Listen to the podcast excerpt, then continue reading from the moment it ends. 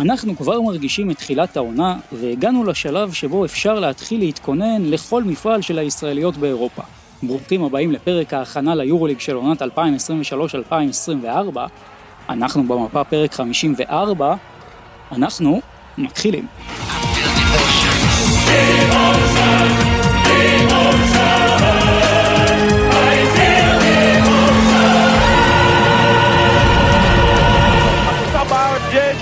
אנחנו במפה ואנחנו נשארים במפה, לא רק בספורט, לא הכל.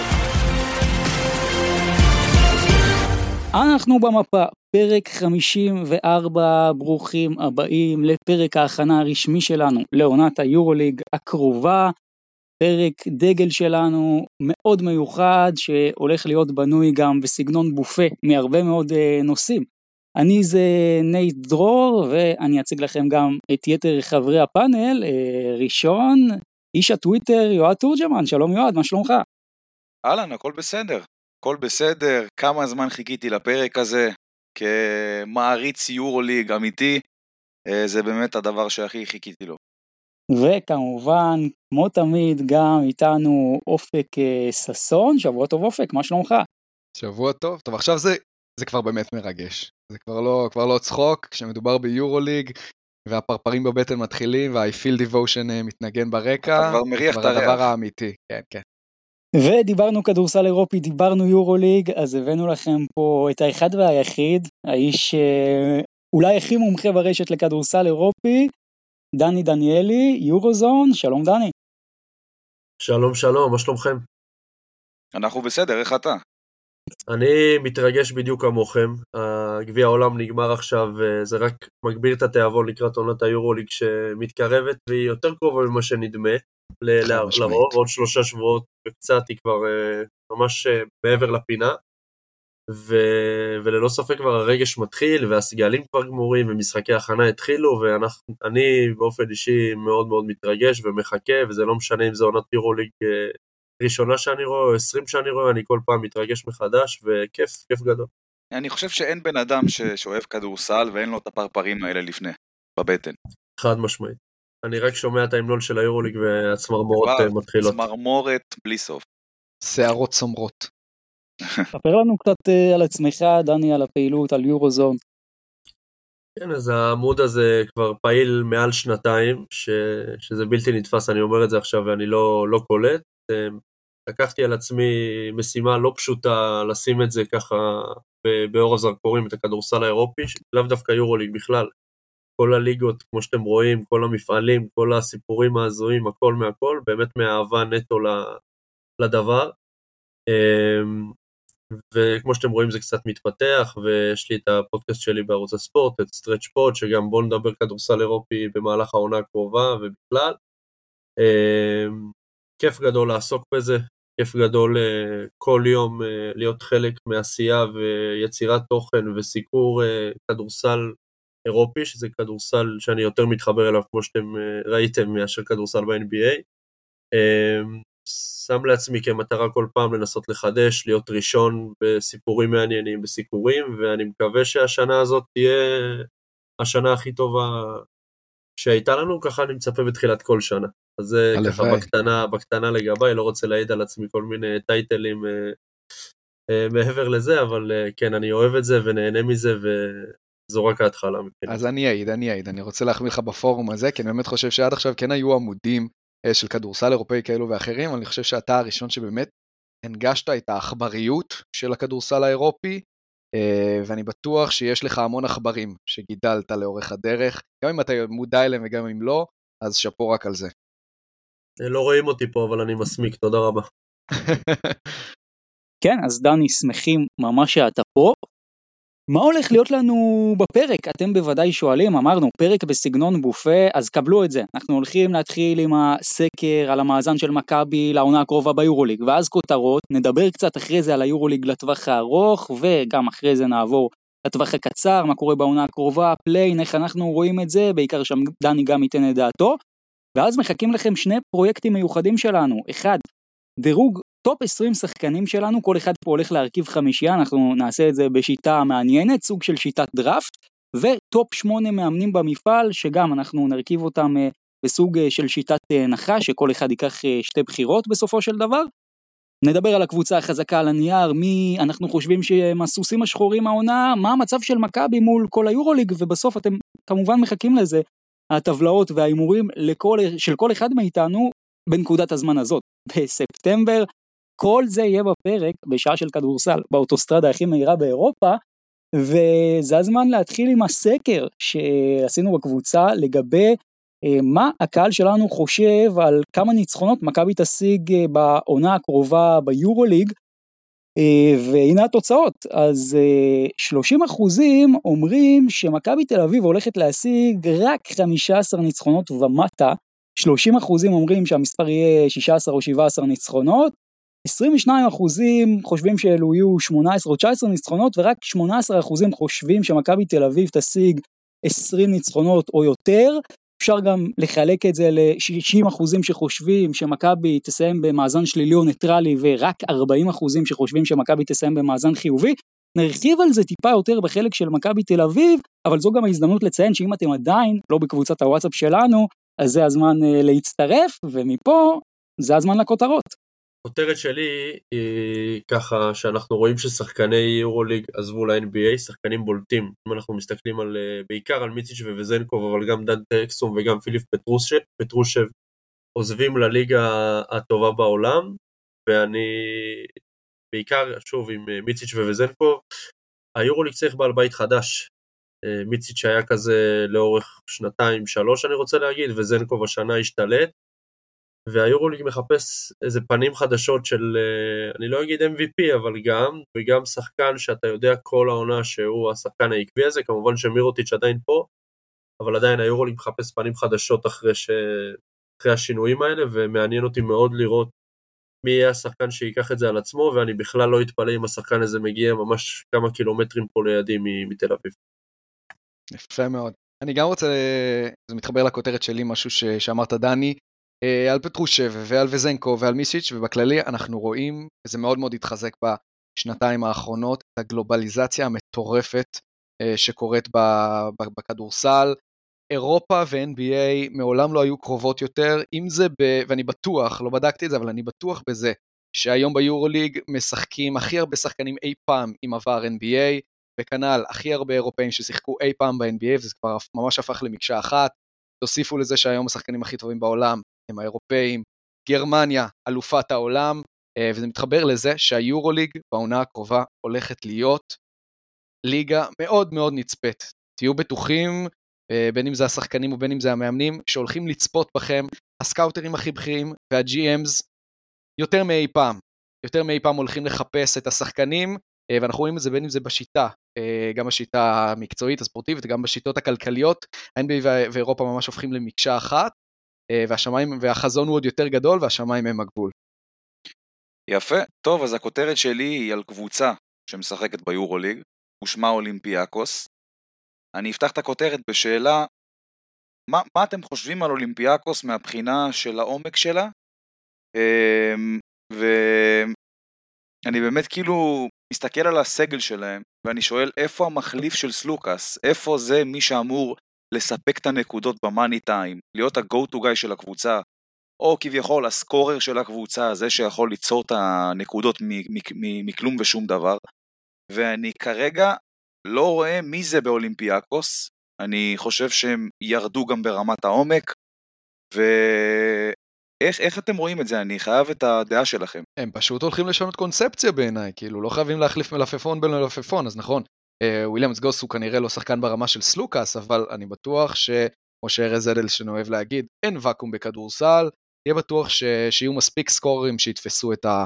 את המקום של, של סלוקאס, אני, אני לא דואג להם. ויתרה מכך, אני חושב שקצת אה, קצת מזלזלים בהם יותר מדי, וזה יכול אה, להתפוצץ לאותם אנשים בפרצוף כש...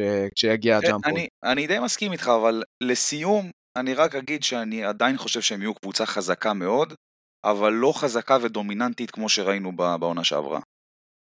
אני לא חושב טוב. שהם סיימו את הבנייה שלהם אגב, אני מאמין שנדבר על זה בהמשך, אבל אה, אל תהיו מופתעים אם אנחנו לא, נראה רק, זה, רק זה אז. ברור, זה ברור, יש, כמובן שגם האילוצים בשוק אה, הם חלק מהעניין, אבל אה, באמת יהיה מעניין מאוד לראות אותו. טוב, מכאן אני אעבור לכותרת שלי.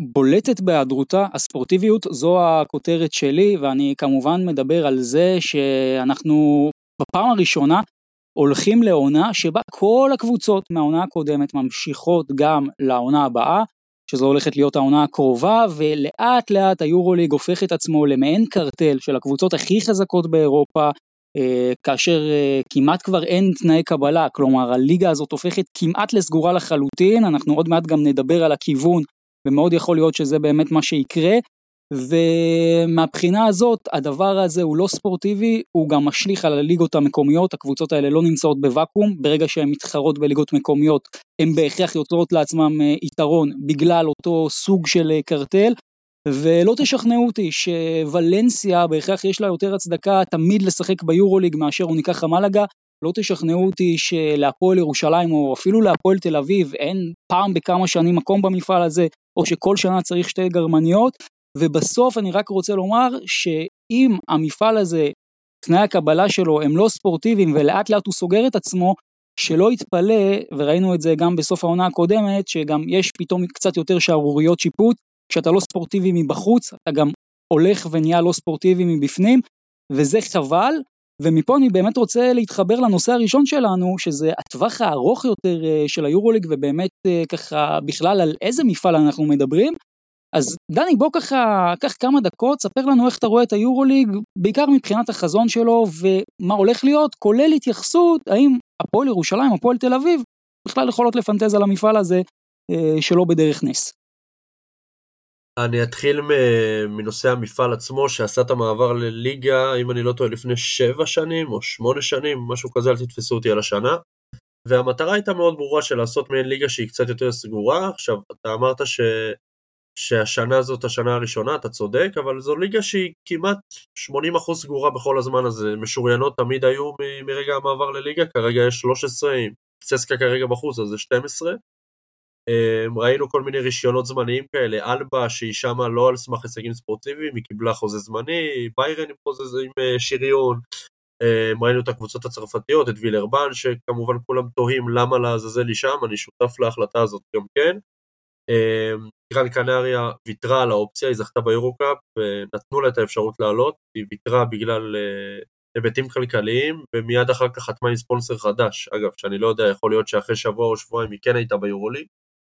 אמ, זו המטרה, המטרה היא להיות מפעל של הקבוצות הכי טובות באירופה, הכי עשירות, עם הקהל הכי גדול, בסוף בסוף, עם כמה שאנחנו נרצה הישגים ספורטיביים, היורוליג רואה את עצמו בעיקר בהיבט כלכלי, בהיבט של אה, לפתוח את עצמו לשווקים חדשים. אנחנו רואים את זה עם, כמובן עם הערים הכי גדולות באירופה, כמובן שמינכן וברלין זה אינטרס של היורוליג, אנחנו רואים מה שקורה בפריז ובלונדון, אנחנו רואים עכשיו, אגב מהיום, מה קרה עם וולפס מליטא, שעם המעבר הזה לדובאי, שהיא מעבירה את המטה שלה לשם, יכול להיות שבעונה, לא הקרובה, בעונה אחריה היא כבר תשחק בדובאי, הרבה כסף בעניין, ואני גם לא אתפלא אם הם יהיו ביורוליג בשלוש-ארבע שנים הקרובות, כי בסוף, איך שלא נהפוך את זה, זה אינטרס של כסף, ראינו גם שגם אה, המנכ"ל הקודם, גליקמן, וגם זה שנכנס עכשיו, מוטי יונס, לוקחים על עצמם לפתוח את עצמם לשווקים חדשים, בין אם זה חוזה עם ESPN לעונה הבאה, וגם שידרו את הפיינל פור האחרון. זה עניין של כסף. אמ, אני מסכים שכן, אפשר לחשוב על איזה תחלופה אחרת, שבסוף היום באירופה אין שום משמעות ללזכות באליפות בליגה. זה משהו בלתי נתפס, אין איזה תמריץ, חוץ מלחקוק קצת עם הקהל והכל, אין תמריץ לעונה הבאה, אמ, וזה חבל, וכן, מצד אחד אנחנו רוצים את היורוליג הכי חזק שיש, מצד שני, מה, מה עושים עם הקבוצות האחרות שלצורך העניין זכו באליפות, אבל לא יכולות לעשות עם זה כלום, כמו אולם כזאת לדוגמה, שעשתה מסע מדהים בעונה שעברה, ובעונה הבאה היא ביורו-קאפ, בלי יותר מדי כסף, עוד פעם, איבדה את כל השחקנים הכי משמעותיים שלה, או ליורו ליגו לטופ יורו-קאפ אה, עם כסף. אה, אני לא רואה את זה משתנה בקרוב, אם להיות כן, אני להפך, אני רואה את זה מחמיר יותר, אה, הולך לכיוון השריונים ואינטרסים. בסוף לקחת קבוצות אה, עשירות או קבוצות מערים גדולות ולהכניס אותן פנימה. אז אני מציין לגבי הפועל ירושלים והפועל תל אביב, שאני כן רואה אופציה שהם נכנסים למפעל, אבל בין שתי אופציות, או זכייה ביורו-קאפ, שזה כמובן נותן את הכרטיס ליורוליג, או התפרעות של אחד הבעלים של לשים סכום כסף מאוד גדול על השולחן של, ה... של בעלי היורוליג כדי לתת חסות, או באמת לשים שם המון המון כסף שתצדיק את ההגעה של הקבוצה אה, ליורוליג, כמו שקרה עם מונקו, כמו שראינו שקרה בעבר עם קבוצות כמו דרושפקה. אה, לצערי אני לא רואה אופציה ספורטיבית אחרת שזה קורה בתקופה הקרובה. אוקיי, ומבחינתך, לדעתך, היורוליג עוד אה, שלוש שנים כשנגמרים רישיונות ה-A, פשוט הולך לליגה סגורה של 20 קבוצות, 20 רישיונות A, אני, רואה, את זה, אני רואה את זה בכיוון של, אה, של שריונים, הרבה. לא יודע אם כל ה-20 יהיו שריונים, אבל כן, מאוד דומה למה שקורה עכשיו. אבל אני חייב גם להוסיף משהו לגבי השריונים. אנחנו רואים את כל הביקורת שיש אה, כאילו כלפי כל הקבוצות האלה, מה אתם חותמים שריון, אתם אה, פוגעים בכדורסל. אני, אני באמת שואל את עצמי, כאילו, איך אפשר לבוא בטענות לאותן קבוצות? תראה לי בעלים אחד של uh, קבוצה שמציעים לו חוזה שריון מובטח ביורוליג לעשר, עשר שנים uh, עם אופציה לעוד עשר, והוא מסרב. הטענות אבל הם לא כלפי הבעלים, אבל הטענות הן כלפי לא הנהלת היורוליג. נכון. לא, לא, לא, לא, גם כלפי הנהלת היורוליג וגם כלפי הבעלים. אני מדבר איתך כאילו יותר מנקודת מבט של אוהד. בסוף גם הפועל תל אביב ביורוקאפ השנה שיחקה בשריון, הפועל ירושלים שיחקה עם שריון ב-PCL עם חוזה. כן, בסוף אין לזה סוף. זה העסק. התלונות לא צריכות להיות לבעלים, אם נותנים לך נכון. תיקח, אתה לא צריך להיות נכון. אה, הכי צדיק בסדום. אבל אנחנו ראינו מלא ביקורות גם בעבר, בעיקר על מכבי תל אביב ועל הבעלים שלה, שעצם ההחלטה שלהם לחתום על השריון הזה, פוגע בכדורסל הישראלי, והם קיבלו את כל הביקורת. קודם כל זה נכון, אבל זה לא משהו רע, אם אני בעלים של מכבי תל אביב, הפועל תל אביב, הפועל ירושלים, קריית אתא, you name אני עושה אותו דבר. ברור, תשמע, בשורה התחתונה אני חושב שכל מועדון צריך לדאוג לאינטרסים שלו בלבד, לא להסתכל יותר מדי מסביב.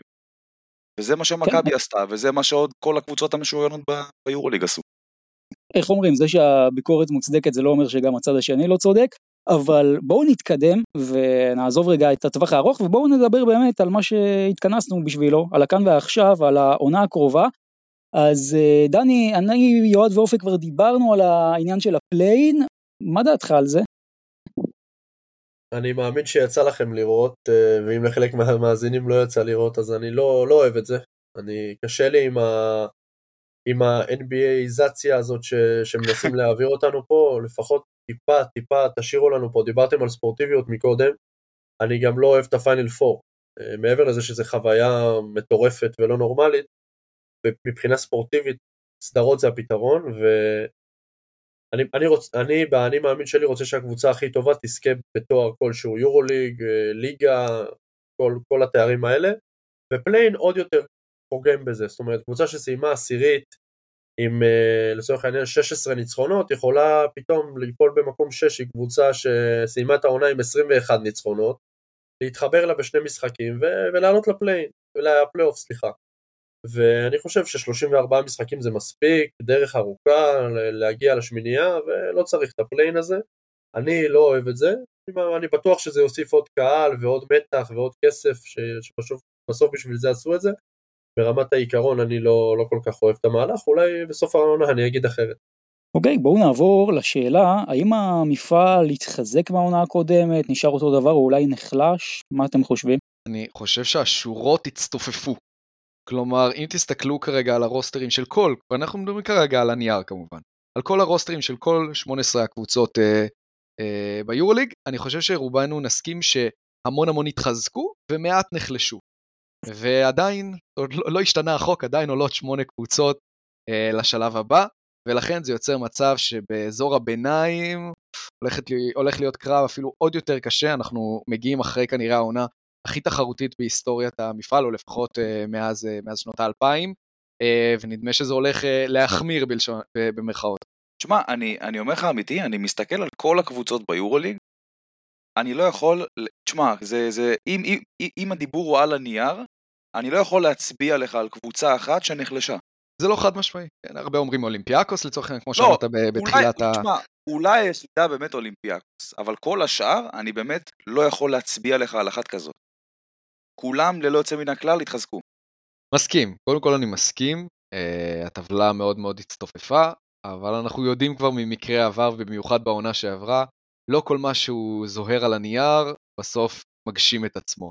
זה ברור. בטוח, בטוח זה יהיו ברור. פה 2-3 קבוצות שהולכות לאכזב. זה כל מ- שנה קורה מ- כמעט. ברור, זה, זה, זה בטוח יקרה. מי כן. הקבוצות האלו? אני אומר האמת, ברצלונה. אם, ברצלונה. אם אני... דרך אגב, אני, אני לא חושב שברצלונה באמת אה, צריכה להיחשב כקבוצה כאילו מהטופ, ואם היא, היא תתרסק זה אמור להפתיע מישהו, אני לא יודע. לא, יועד עשתה פיינל פור בכל שלוש השנים האחרונות. בסדר, אוקיי, אבל תראה מה, מה יש להם בעונה הבאה. הם נחלשו לדעתי משמעותית, למרות, אתה יודע, ג'בארי פארקר, ווילי ארננגומז, אבל הם נחלשו מאוד בעמדת המאמן, חוסר ניסיון מובהק, זה פשוט זהו, צועק זה, חוסר זה, זה, זה ניסיון. מה שאני רוצה לדייק רק. אני מדבר על כאלו שעכשיו, בספטמבר, אנחנו תופסים מהן מאוד, והולכות לאכזב. ברצלונה, אנחנו שומעים את הקולות שהיא, שהיא עלולה לאכזב. מי כבר עכשיו עלולה להתרסק, אה, וזאת תהיה הפתעה. קשה לי להצביע על קבוצה ספציפית, אבל אתה יודע, בוא, בוא נגיד מי, מי הכי מועדת לפורענות מהבחינה הזאת? יכול להיות שפנאתינייקוס. כנראה. טוב, מכאן אנחנו נעבור לפרויקט הראשון שלנו, דירוג טופ 20 שחקנים ביורוליג. אנחנו נעשה את זה בשיטת דראפט, כשכל סיבוב בעצם יהיה פה סדר קצת שונה, כל אחד מאיתנו יבחר, אנחנו לא הולכים בהכרח אה, לפי עמדות, כלומר אה, יכול להיות שבסיבוב הראשון מישהו מאיתנו הולך לבחור סנטר, ואחד אחר יבחר רכז, אבל בסוף אנחנו נגיע פה לדירוג של ארבע חמישיות של כל אחת, שבסוף ירכיבו את ה-20 שחקנים החזקים ביותר במפעל, אז זה מה שאנחנו הולכים uh, לעשות עכשיו. אופק, אתה בוחר ראשון. With the first pick of the 2024 draft, אני הולך עם אה, וולטר אדי טוורז. אמ, אני כרגע רוצה להרכיב את החמישייה שלי. אני רוצה את הבנקרים שלי ומישהו יובילו אותי, יובילו אותי לפסגה, אה, ואני רוצה ללכת עם הסנטר הטוב במפעל, כזה שהוא עמוד תווך בכל קבוצה ש, שהוא יהיה בה, וכנראה הסנטר הכי טוב ב-20 שנה האחרונות ב- במפעל, אני הולך עם טוורז. אני הולך עם אה, יקירנו אה, לורנזו בראון. טוב, אז אה, אין לי ברירה אלא לבחור בבחירה הראשונה את קווין פנתר, האיש אין לך והאגדה. ברירה, כן? אין לך ברירה, מסכן לא, אתה. אתה, לא, יש הרבה שמות, כן, אבל אה, פנתר זה פנתר, תשמע, אין מה לעשות. טוב, אז עכשיו אני הולך לבחירה הראשונה שלי, והיא שוגר שיין, שוגר שיין, לארקין. זו הבחירה הראשונה שלי, אמ, די מובן למה. אני חושב שלארקין הוא הגארד הכי טוב במפעל הזה, אז אני הולך איתו. ומכאן אנחנו יכולים לסכם, אני חושב, את הסיבוב הראשון שלנו, אז יש לנו את אופק עם טוורס, דני עם לורנזו בראון, יועד עם קווין פנתר ואני עם שיין לארקין. ואנחנו עכשיו בעצם uh, מחליפים, אז uh, אני עכשיו מתחיל את הסיבוב השני, אחרי זה יועד, דני ואז אופק. זה מה שיצא לנו ככה בהגרלה. אז uh, אני אקדים תרופה למכה ואני אלך על זאק לידי, כי מבחינתי הוא הפורוורד הכי טוב במפעל הזה, אז אני הולך איתו בבחירה שלי. אז השחקן הבא שאני לוקח הוא אה, בולדווין. זה דני דניאלי או עודד קטש, אני אני מבולבל. טוב, אה, הבחירה הבאה שלי, אולי שם שתופתעו לשמוע, שבחרתי אותו כל כך מוקדם, אבל אני הולך על מריו אזוניה. אתה חושב שהוא ייתן אה, עונת פריצה מחודשת? מחודשת מחודשת, אם אני... תשמע, כשאתה חלק מהסיסטם של ריאל, אתה לא באמת תדפוק מספרים, אבל אם, אם אני עכשיו מודד מהבחינה של הכישרון וכולי, ומה מה הוא שווה, זה שחקן שאם יש לו באמת את כל האמצעים ואת כל האישורים מכולם, זה שחקן של 20 נקודות בכיף ביורלג למשחק. מבחינת כישרון אני לגמרי. איתך. טוב, בחירה שלי, אני רוצה מישהו שיפעיל את, אה, את המגדל שבחרתי בצבע. אני הולך על פליימייקר מושלם בעיניי. אה, אני הולך עם דריוס תומפסון בעמדה מספר אחת. יפה, אחלה בחירות בינתיים. אז יש לנו כבר טופ 8, אז שתי הבחירות של כל אחד הם ככה.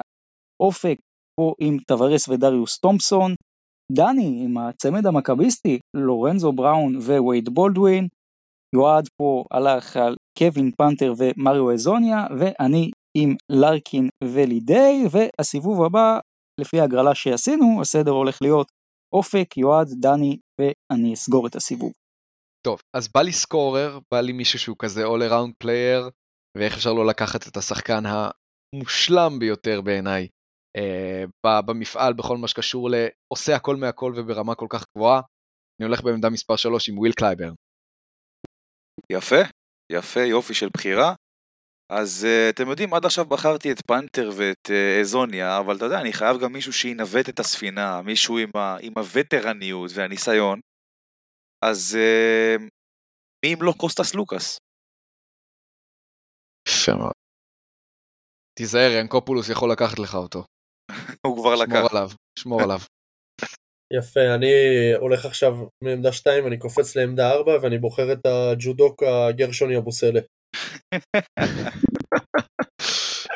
אוקיי, אז אני עכשיו, בבחירה שלי, אלך על מייק ג'יימס. מייק ג'יימס. אז יש לי את שיין לרקין, יש לי עכשיו את מייק ג'יימס ואת זאק לידיי, דני עם צמד המכביסטים לורנזו בולדווין וגם עם אה, המתאגרף יבוסלה, יועד עם סלוקאס, הזוניה ופנתר, ואופק עם קלייבורן, תומפסון וטוורס. הסדר שלנו בסיבוב הרביעי, אז אופק אה, ראשון, יועד שני, דני שלישי, ושוב אני אחרון, אז אופק, מי הבחירה הראשונה שלך לסיבוב הרביעי? וואי, איזה קבוצות בניתם פה עד עכשיו, זה פייט רציני. אמ, טוב, האמת שאני מופתע שלא בחרתם אותו עד כה, כי אני חושב שהוא עדיין נחשב לאחד השחקנים הכי טובים במפעל. המוניטין שלו לא בשיא, אה, אבל הכישרון שם. יאללה, בא לי את ניקולה מירוטיץ', עמדה מספר 4. יפה, אמיץ, אמיץ אתה מה, מה שנקרא. אמ, טוב, הבחירה הרביעית שלי, גם זה שם שתופתעו לשמוע, אבל אני הולך עם בונזי קולסון. אפשר להגיד שאתה יודע, שמתי את אזוניה בארבע, ובונזי הולך לשחק אצלי שלוש בחמישייה. הלכתי די סמול בול, לא סמול סמול בול, אבל uh, משהו בסגנון, יש לי גיוון. מתיאס לסור. או, האמת, אה, בדיוק באתי לקחת את לסור. אה, וואו, אז אני עדיין חסר לי בעצם small forward וסנטר. אני קצת אה, מתלבט. יש לי ככה את קוניטקה, אולי גידרייטיס. אני אלך עם השחקן שהיה קצת אולי אה, בקבוצה טובה יותר בעונה האחרונה, אז אני אלך על גידרייטיס, אבל בלב כבד, בלב כבד. אז uh, החמישייה שלי כרגע מורכבת משיין מייק, רוקאס גידרייטיס וזאק לידיי, uh, כאשר לדני יש את לסור, יבוסלה, לורנזו ובולדווין, יועד עם קולסון, סלוקאס, הזוניה ופנתר, ואופק עם מירוטיץ', קלייבורן, תומפסון וטבארס. עכשיו הסיבוב האחרון, אני מתחיל, דני שני, יועד שלישי ואופק אחרון.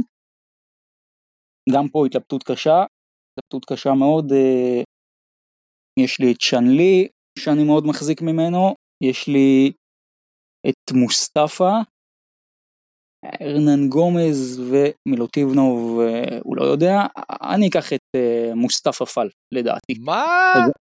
לא כן. חשבתי אחרת, לא חשבתי אחרת. כשיש לך את, את ווילי ארנן גומז ואת מילוטינוב על, ה, על המדף, אתה הולך עם פאל, וואלה, הפתעת אתה אותי. יודע שאני אוהב אחוזים גבוהים לשתי נקודות אה, בתוך הצבע, על הבן אדם יש איזה 75 אחוז לשתיים. אמ, אז אני צריך לזכור אה, חמישייה, יש לי את לורנזו באחד, בולדווין בשתיים, יבוסלה בארבע, לסור בחמש, אני לוקח בשלוש את אה, מוסה. יפה, חיכיתי שמישהו ייקח אותו. אה, טוב, החמישייה שלי כבר כמעט סגורה. נשאר לי עוד בחירה אחת של סנטר. אה, ווילי ארנן גומז. טוב, אה, אני בחירה אחרונה, טוב, אני מסתכל על החמישייה, חסר לי גארד. אוקיי, טוב, בא לי size, בא לי size ובא לי הגנה. אוקיי, אני הולך עם ג'ורדן לויד. וואו, אני חושב שקו אחורי של דריוס תומפסון וג'ורדן לויד זה חתיכת קו אחורי. אה, סבבה, הוא עונה לי על הרבה דברים שחיפשתי. זהו, אני סוגר את החמישייה. אז יפה. בואו נעשה סיכום, בואו נעשה סיכום. אז אופק אה, בעצם בחמישייה של דריוס תומפסון, ג'ורדן לויד, אחרי זה הוא הולך על וויל קלייבורן, וכמובן מירוטיץ' וטבארס, זו החמישייה אימא'לה, של אימא'לה, אופק, אימא'לה, אימא'לה, אימא'לה. עם מלא ואבאלה. דני בוחר את צמד אה, מכבי, לורנזו בולדווין, מוסה, יבוסלה ולסור. זה החמישייה של דני. כשיועד הולך עם סלוקאס, פנתר, זוניה, קולסון ווילי ארנן גומז, והחמישייה שלי היא שיין לארקין, מייק ג'יימס, רוקאס גידרייטיס, זאק לידיי ומוסטפה פאל. אלו החמישיות, אנחנו עוד נשאל אתכם לאיזו חמישייה אתם מתחברים יותר, מתחברים פחות, זה ככה נראה בהמשך. Uh, טוב, אנחנו נעבור לנושא הבא שלנו, למאמנים. אנחנו שוב פה הולכים על uh, שיטת uh, נחש, כל אחד בעצם בוחר מאמן, ואז אנחנו עושים בדיוק את אותו סבב הפוך. והדבר הכי חשוב, אנחנו בוחרים פה את הטופ 8 מאמנים, לדעתנו ככה בבחירה משולבת, אז בואו נתחיל. מי שכמובן פה בוחר ראשון זה יועד, אחרי זה אופק, אחרי זה דני, אחרי זה אני פעמיים, דני, אופק, יועד. let's go.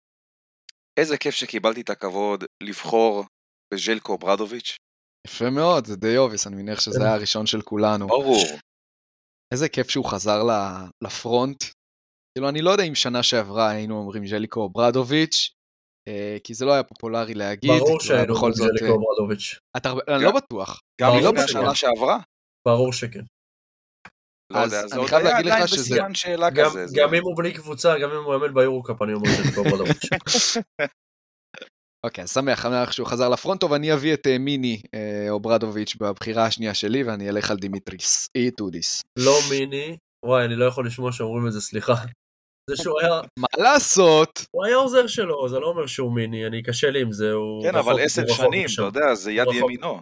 גם ארדם צ'אן היה עוזר שם הרבה, והיו לו לא מעט עוזרים, והכל בסדר, אני... הוא לא הוכיח עדיין שהוא מיני, וגם לא קרוב לזה. אוקיי. אני, את מה שיש לי לומר על איטודיס אני כבר אשמור לכם, אבל דני, מי הבחירה שלך? עכשיו תורי, וואו, ברצוקאס. בום. אוקיי, אז יש לנו את ז'ליקו, יש לנו את איטודיס ויש לנו את ברצוקאס. אני ככה איזה רגע חוכך בדעתי, כי האמת גם היו בחירות ראשונות שלי. אני אפתיע אתכם, אני אלך על התאמן, אני חושב בסוף התאמן, למרות העונה האחרונה, הראה לנו קבוצות של אנדולו עם תקרת זכוכית מאוד מאוד גבוהה, אני מאוד אוהב את החופש שהוא נותן לשחקנים, יש פעמים שזה לא הולך, יש פעמים שזה הולך, אבל מבחינתי הוא שם. ואני אקדים את המאוחר, אני חושב, ואני אהיה פה אסטרטג, אני חושב שאתם לא תיקחו אותו בבחירות הבאות, אבל אני חושב שמגיע לו להיות בשמונה, ואני רוצה לקחת את קאזיס מקסוויטיס, המכונה בשמו ביסקוויטין, מה שהוא עשה עם ז'לגיריס בעונה האחרונה, מה שהוא גם עשה עם נבחרת ליטא, יש פה מאמן גדול, יש פה מאמן גדול, מגיע לו להיות בטופ שמונה, ומצידי, אתם יודעים מה, מגיע לו גם המקום החמישי. וואו. יפה, יפה.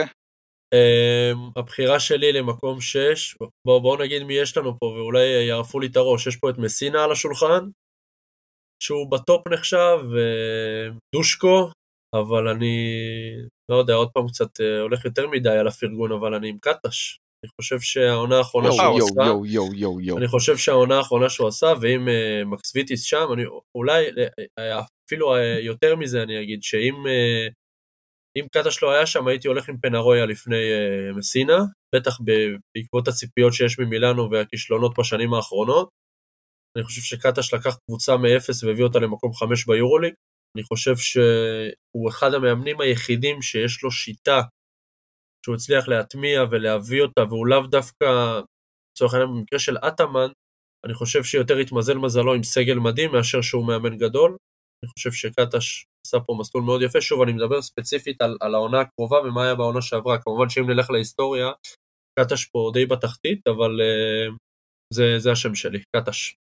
טוב, אני הולך עם uh, מאמן שהאמת שאני קצת מופתע שהוא לא נאמר עד כה, זה פשוט מראה כמה הוא עדיין underrated. Uh, אני הולך עם סשה אוברדוביץ', אני חושב שאוברדוביץ' עבר תהליך מאוד מאוד מעניין בשנים האחרונות ביורוליג, משום מה, למרות שהוא כן על במות גדולות, הוא עדיין לא בפה של אוהדים, של פרשנים, ומוזכר בנשימה אחת עם מאמני הפטופ של היבשת, ואני חולק על זה, אני חושב שהוא שם על האחת כמה וכמה אחרי העונה האחרונה במונקו, אני חושב שהוא הכיל הרבה מאוד כובעים, אז מספר, מספר 7 שלי, סשה אוברדוביץ'. תשמע, אני באמת חושב שהוא מאמן מצוין, כן, אבל לא יודע, אני חושב שהוא די uh, מקובע בשיטה שלו, ובוא נגיד, אתה מסתכל על הסגל שלהם בעונה הבאה, הוא יהיה חייב לשנות את הקונספט. אי אפשר עם שחקנים כאלה, עם סגל כזה, לעשות את מה שהוא עושה ולהתנהל בשיטה שהוא מתנהל. אתה יודע, ההגנתית, השבלונית הזאת. ואני חושב שפה, אם הוא יצא מהקופסה, זה יגרום לי להחזיק ממנו יותר. Uh, זה דעתי על אוברדוביץ', ותגידו, איך אף אחד מכם עוד לא לקח את פבלו לסו? אני התלבטתי, התלבטתי מאוד מאוד בין, בין לסו לאוברדוביץ'. אוקיי. לסו פשוט, עוד פעם, טיפה ירד מתחת לרדאר, אה, חלילה לא למה? כי הוא, באשמתו. כי הוא היה שנה בבית? חלילה לא באשמתו, אבל uh, אנחנו, ככה זה בתרבות הפופ. טוב. מי שנמצא עליו מדברים, אבל לסו מאמן מדהים. הבחירה שלי היא פבלו לסו. הבחירה השמינית והאחרונה. אוקיי, בואו נעשה סיכום למה שיש לנו אז. במקום הראשון, ז'ליקו אוברדוביץ', במקום השני, דימיטריס איטודיס, אחרי זה ברצוקאס שלישי, אטאמן רביעי, מקסוויטיס חמישי, קטש שישי, סאשה אוברדוביץ' שביעי ופבלו לסו הוא המאמן שסוגר את הרשימה שלנו במקום האחרון, זה הטופ שמונה שלנו.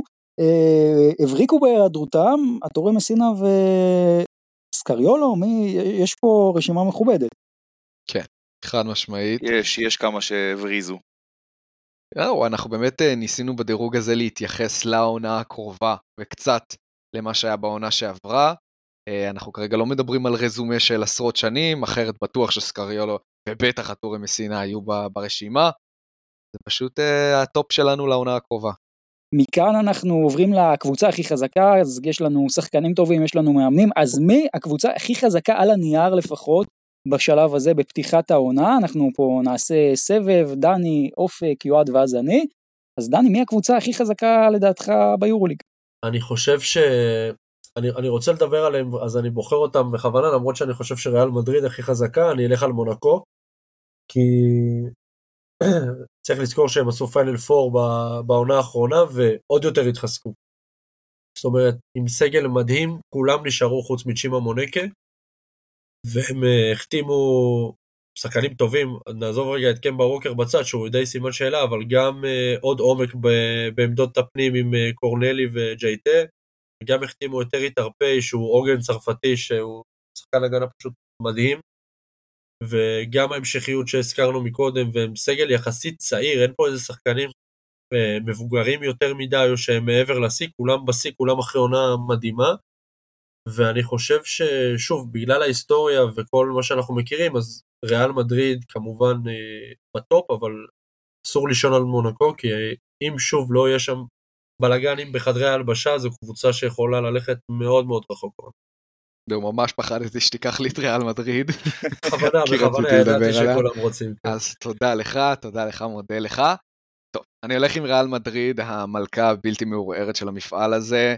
לראות את אלופת אירופה עם סגל כל כך רחב, זה לא יאומן שהשחקן ה-14 או ה-15 בסגל שלה הוא שחקן יורו-ליג בכל קבוצה אחרת, זה פשוט לא ייאמן. והיא פשוט בקיץ עשתה בדיוק את מה שהיא צריכה לעשות. את התיקון הקטן שהייתה זקוקה לו בעמדה אחת, ואיך אפשר שלא להביא אה, שחקן שכבר הפך לסמל אצלה, אה, וזה פקודו קמפסו, אה, ועכשיו גם מדברים על, על אוסמן גרובה ש, ש, שאולי, שאולי יצטרף, ואני באמת חושב שזה הסגל הכי טוב של ריאל מדריד. יש סיכוי שאפילו יותר מעונת 2017-2018 עם לוקה, יש סיכוי שיותר מ... אני מאוד אוהב להגיד את 13-14, אמנם זה לא, אה, זה לא הסתיים ביורוליג, אבל היא הייתה קבוצה מטורפת בכל קנה מידה. יש סיכוי שריאל מדריד של 23-24 מתחרה על, ה... על התואר ריאל מדריד הכי טובה. טוב, אמ, ריאל מדריד, כמובן, אין לי מישהו אחר באמת, אה, אין, אין לי קבוצה אחרת, אבל אני אגיד את האמת, אני בדומה לדני התלבטתי בין מונקו לריאל מדריד, אה, ולקחתי בחשבון, אתם יודעים, את ההמשכיות של, אה, שלהם ומה שהם עשו גם בעונה האחרונה, אבל אין מה לעשות. ריאל מדריד, מבחינתי זה level בפני עצמו. כמובן גם הנוכחות של אדי טווארס שם בקבוצה, זה שחקן.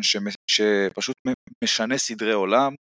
Uh, אני פה עם ריאל מדריד, והבחירה גם לא אמורה להפתיע. אוקיי, okay, אז אני כשאני הולך על קבוצה הכי חזקה על הנייר, אני מחפש שלמות. מהקבוצה עם המאמן הכי טוב, או לפחות מאמן בטופ שלוש, מקבוצה שיש לה שחקני טופ יורוליג על כל עמדה, מקבוצה מאוד מאוד עמוקה, והבחירה שלי היא פנרבכצ'ה. הבחירה שלי היא פנרבכצ'ה כי פנרבכצ'ה בעיניי עונה על כל הקריטריונים, אני רואה בפנרבכצ'ה עומק מטורף, אני רואה שם שחקני טופ יורוליג על כל עמדה, יש המון קבוצות מוכשרות, אבל למשל ריאל מדריד, אני לא יודע אם אני יכול להגיד שבכל עמדה באמת יש לה את הטופ של הטופ של הטופ, אה, כי טוורס הוא שובר שוויון ענק, אבל אה, למשל בקו האחורי לדעתי של פנר הרבה יותר טוב, וגולת הכותרת, ואמרתי שאני אדבר עליו, דימיטריס איטודיס מבחינתי הוא המאמן הכי טוב ביורוליג, אני מאוד מאוד אוהב את הגישה של איטודיס, אה, למרות שבשנה האחרונה הוא פחות הצליח, אני חושב שלאורך העשור האחרון זה המאמן הכי טוב במפעל הזה, ומבחינתי פנרבכצ'ה על הנייר כרגע היא הקבוצה הכי חזקה. מכאן אנחנו נעבור לקבוצה שהכי השתדרגה מהעונה הקודמת, כולן הרי נשארות פה לסבב נוסף לעוד עונה מהעונה שעברה, אז uh, מי לדעתכם הכי השתדרגה? תשמע, פנתנאיקוס נראה לי אין כאן כל כך uh, שאלה. פנתנאיקוס, uh, ואני מאוד מסכים איתך לגבי זה גם מבחינת, uh, בוא נגיד, אתה יודע, פנתנאיקוס לא השתדרגה רק מבחינת הכוכבים. נכון? סתם למשל, כשאתה אומר פנטינאיקוס, איפה אתה רואה את השדרוג? מה, מה זאת אומרת איפה? פשוט בכל הסגל. קו אחורי, קו קדמי. באיזה שחקן נגיד, מי השחקן הכי נוצץ שפאו החתימה לדעתך? עם כל השמות הגדולים שהם הביאו, תופתע אולי לשמוע, אבל אני הולך על סלוקאס. אוקיי, אז מה אני רוצה לומר? אני מבחינתי מאוד אוהב את פנטינאיקוס, והביקורת אגב, בקטע הזה על פנטינאיקוס, היא שבסופו של דבר היא כאילו הביאה שמות גדולים ומפוצצים, אבל שהם בסוף לא התחברו לתלכיד, אבל אני דווקא מתחבר לשתי החתמות שבאו מהיורו-קאפ. לקייל גיא ובלצ'רובסקי, לדעתי, יש להם פוטנציאל להיות מהשחקנים גם הכי טובים במפעל הבכיר, יש להם step-up מאוד משמעותי לעשות, אבל לדעתי הם שם. מי שראה את העונה האחרונה... אני מוסיף את ג'ריאן גרנט גם לרשימה שלך. בהחלט אפשר, ו- ובסופו של דבר, מבחינתי, השדרוג של פנתנאיקוס הוא גם בשלמות של הקבוצה.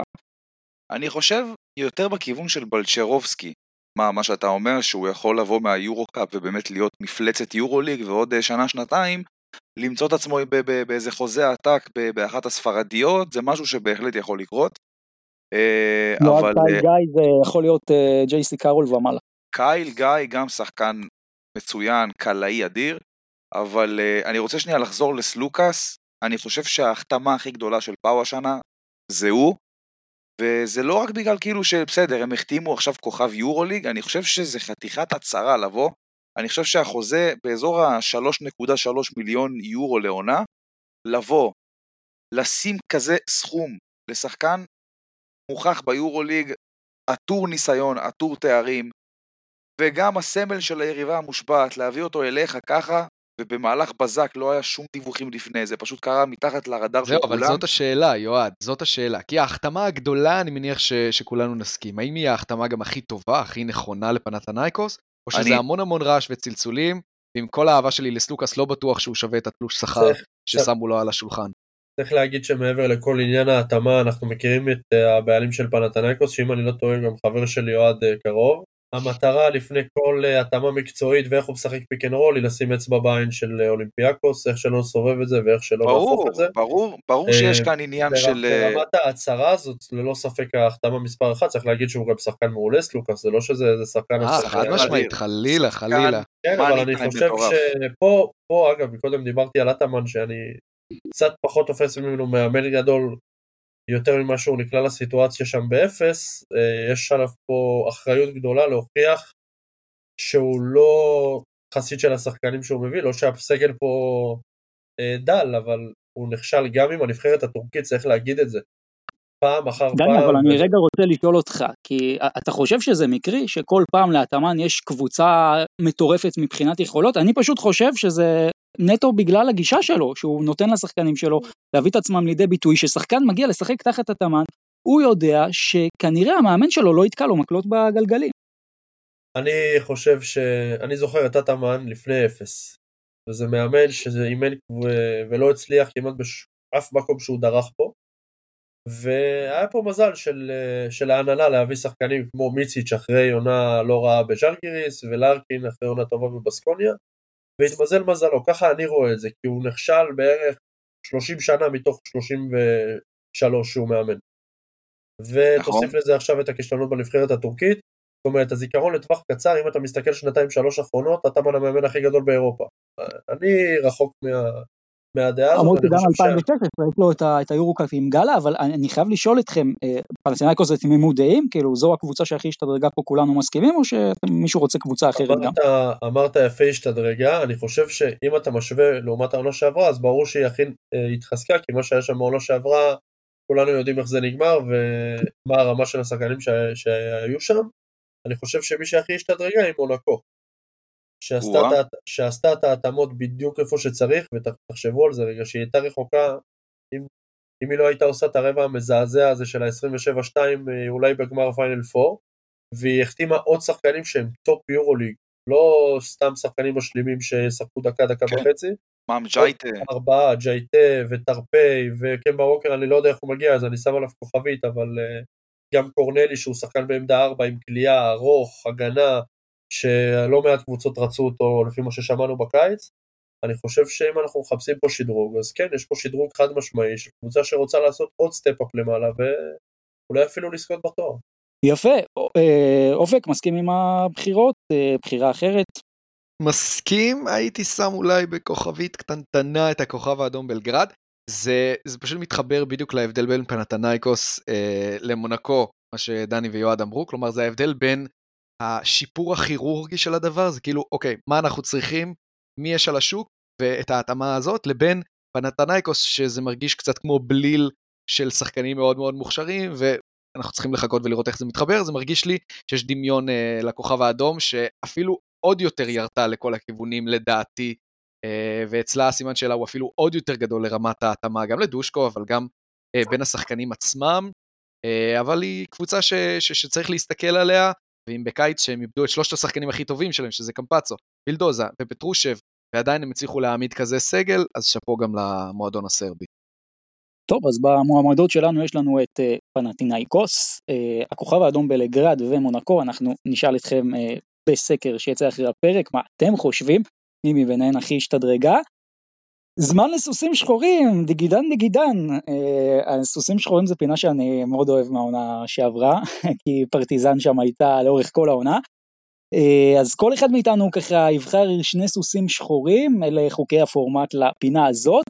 אני רוצה להתחיל בעניין הזה וקצת לחרוג ממנהגי מהקאט קלין וכן אה, אני אתן לכם שתי בחירות אבל אני חייב רגע לפתוח סוגריים ולציין משהו אני לא חושב שזה הוגן להביא אותם כסוסים שחורים כי הם לא. אבל, אבל, אבל, קודם כל אני שומע המון ביקורות על אה, פנתינאיקוס ועל זה שהיא הולכת להתרסק וכולי וכולי, אני לא הולך להביא את פנתינאיקוס כסוס שחור מהסיבה הפשוטה שבעיניי פנתינאיקוס היא קונטנרית לזכייה, אבל במקרה אם מישהו חושב שפנתינאיקוס בכלל לא בכיוון, אז כן חשוב לי לומר את זה, וגם אני אשים בכוכבית את אנדולו אפס, שוב, אני לא הולך להביא אותה כסוס שחור, אני לא חושב שהיא קבוצה ש... אה, להביא אותה כסוס שחור כי היא לא שם, היא קבוצת טופ יורוליג לכל אורך השנים האחרונות ולדעתי גם העונה, אבל אני מאוד אוהב את מה שהם עשו.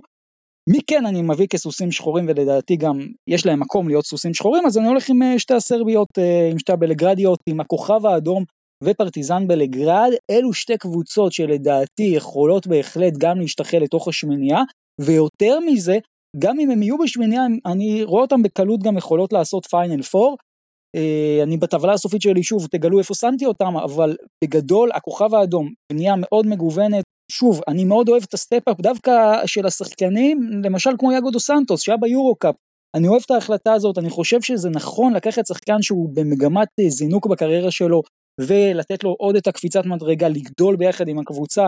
מיותר לציין על שאר ההחתמות של הכוכב כי באמת הם החתימו פה חצי מפעל אנחנו דיברנו על זה הרבה ופרטיזן בלגרד כן היא מאבדת את דנטה אקסום היא מאבדת את לסור אבל בסוף שוב ז'ליקו נשאר פנתר נשאר לידי נשאר היא שומרת על השלדים המרכזיים אה, אפילו להביא שחקן כמו קמינסקי זה עוד איזה משהו ככה שאני חושב שדווקא יהיה להם איזה סוג של ג'וקר יכול להיות.